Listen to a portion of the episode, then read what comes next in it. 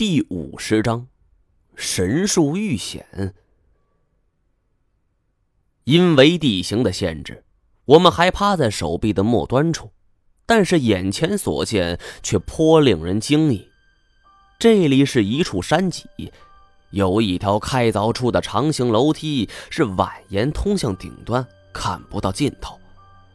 文天涯说：“我们只要能够翻过山脊，到另外一边儿。”就能够看到神奇木了，并且主动提出他不跟着我们去了。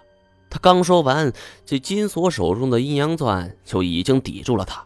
哼，别呀，老先生来这么远不容易，哪能让你就这么走呢？请吧。文天涯叹了一口气儿，感慨道：“得得得，我这是上了贼船了。抱怨归抱怨，但他没得选择。”只能是硬着头皮带我们往前走，还一个劲儿的叮嘱太前一定要保护好他。我们垂下一条绳索，从手臂上翻了下来，跨越中间一小片空地后，来到了台阶前。这些台阶修饰的都十分精细，上边是雕龙画凤，也有群佛神像。看来，这位国师进入西域后，也将佛教文化中国化了。文天涯解释说：“这条台阶是直通顶端，想必是祭台类的。”裴阳听到后，给出一个结论：这楼兰王幻想国师复活后，可以由这里通往祭台，祭祷天地，从而可以实现楼兰王长生不死的美梦。可惜神奇木的具体用法是谁也不知道，更何况楼兰王他也不知道，所以这一美梦也就落了空。有关于神奇木传说不少，但是关于他如何实现长生梦想，却鲜少有人知道。文天涯说，他们也是从浩如烟海的古籍中找到的，其中很多资料都已经失传了。都是从国外托关系才看到一星半点的。据说这神奇木的树冠上有一种树叶，常年嫩绿，是边缘生金，煞是好看。即便是没有雨水阳光，这种树叶也可以存活。摘下这种叶子后，或者生嚼，或者是混水喝下，都能起到作用。除了不能起死回生，包治百病。那更是可以延年益寿啊！这段话说的，我们一个个是热血澎湃，更恨不得是泪生双翼，飞上前去看一看。沿着台阶走了大约半个小时后，我们面前的手电光已经可以捕捉到这前边的景象。朦朦胧胧之间，有一个巨大的平台。地砖修砌的十分平整，这周围有半人高的护栏。走上去后，发现这里供桌等各类祭祀物品是一应俱全，颇有气度严整之仪态。走到祭台边上，我们面前却是黑暗一片，这看不清楚眼前景象。即便是狼眼手电所散发出的强光，也很快就被吞噬。这流动的黑雾就像是浓稠的墨汁儿啊！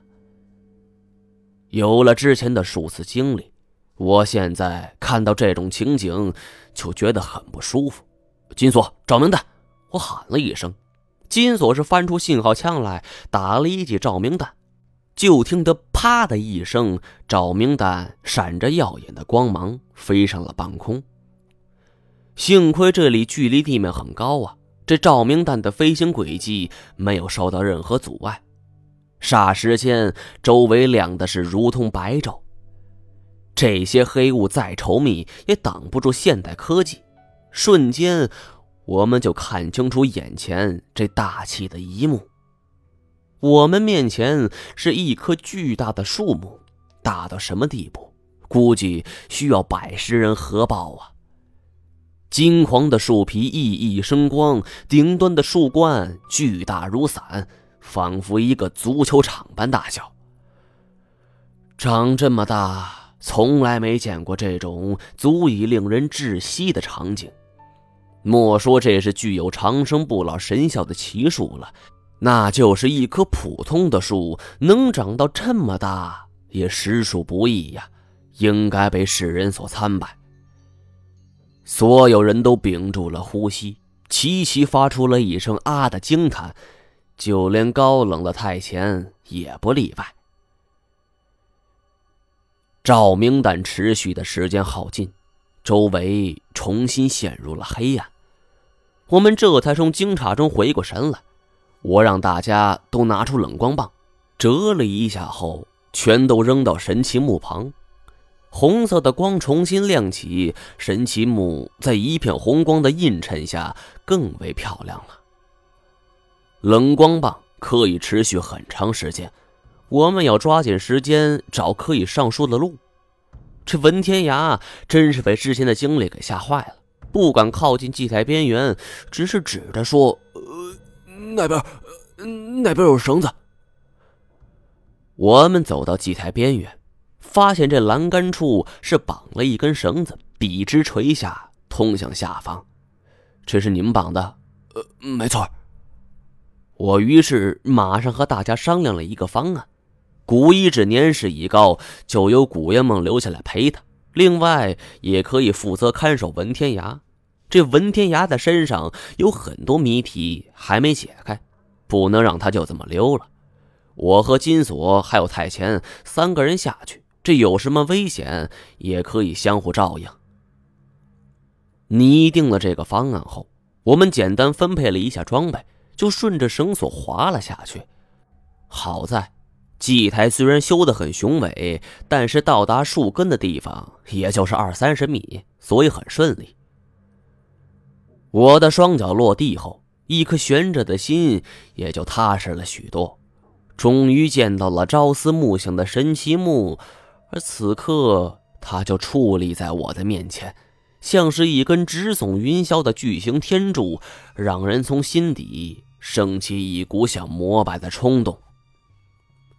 略懂植物的朋友都知道，一根树木的根系很庞大，这覆盖范围是远远超过树冠。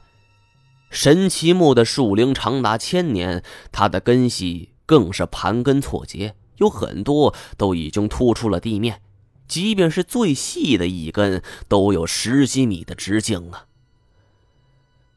我们走上前去观察了一下，神奇木的树皮粗糙，便于往上爬，可是徒手攀爬肯定不现实，这么高的树，一眼望不到顶。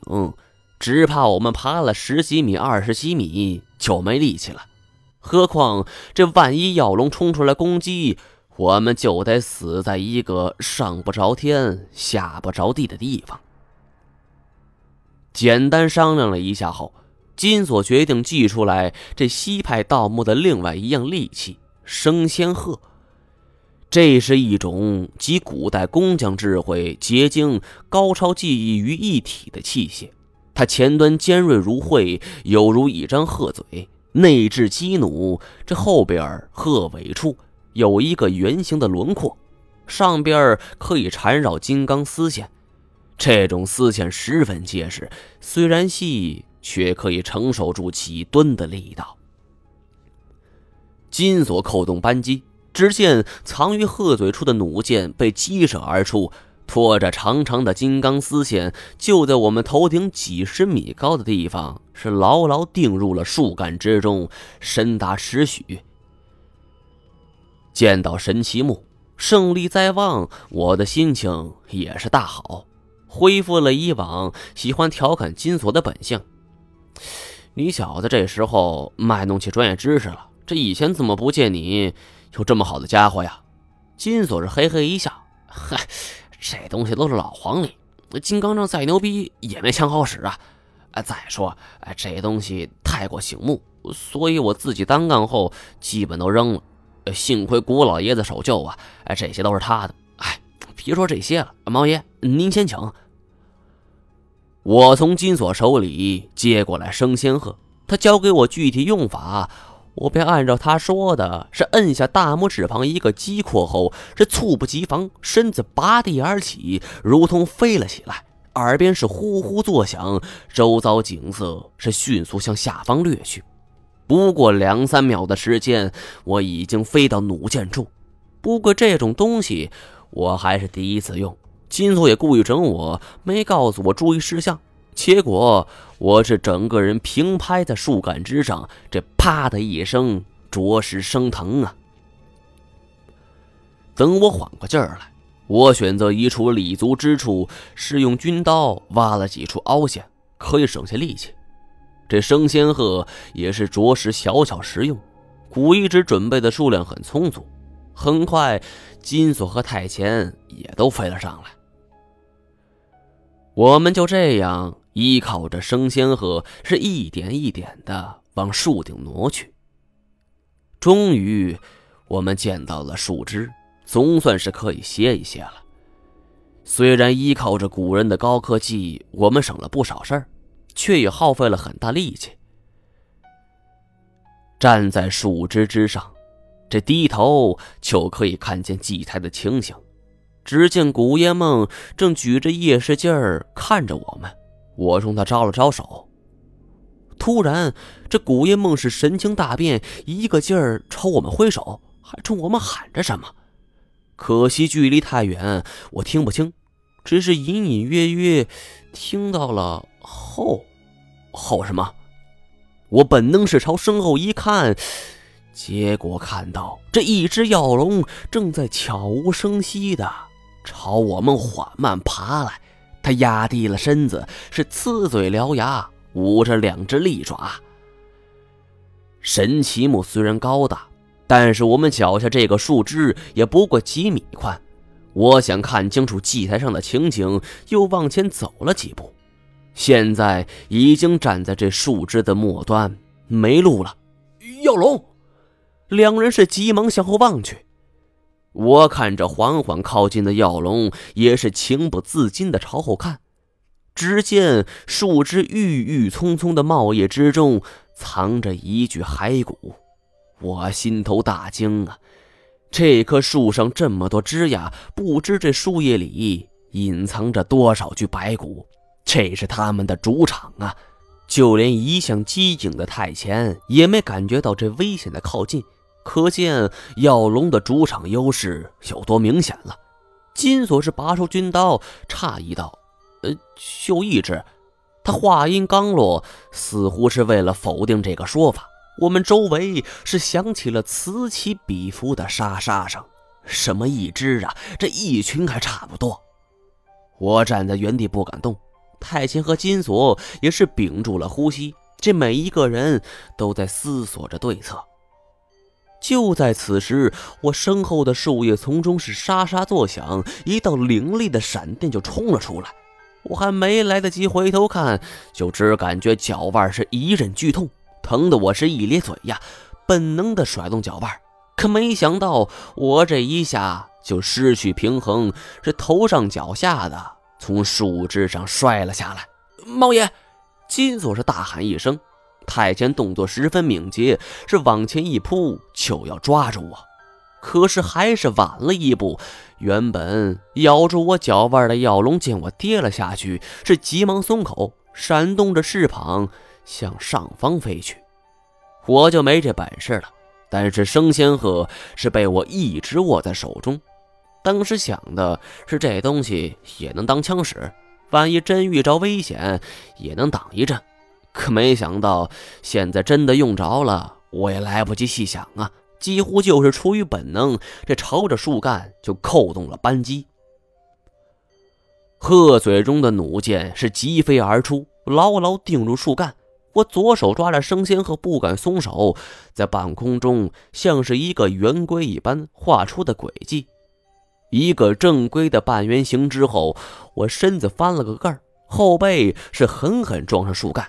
感受到身体是受到了剧烈的冲撞，反观一旁，太前正在树枝上是奋力拼杀，金锁则是跪在上边喊：“毛爷，你你还活着吗？呃，喘口气儿。”我刚想答应，却觉得体内五脏六腑，尤其是肺部，如同针扎。这刚一开口，一口猩红的鲜血就喷了出去。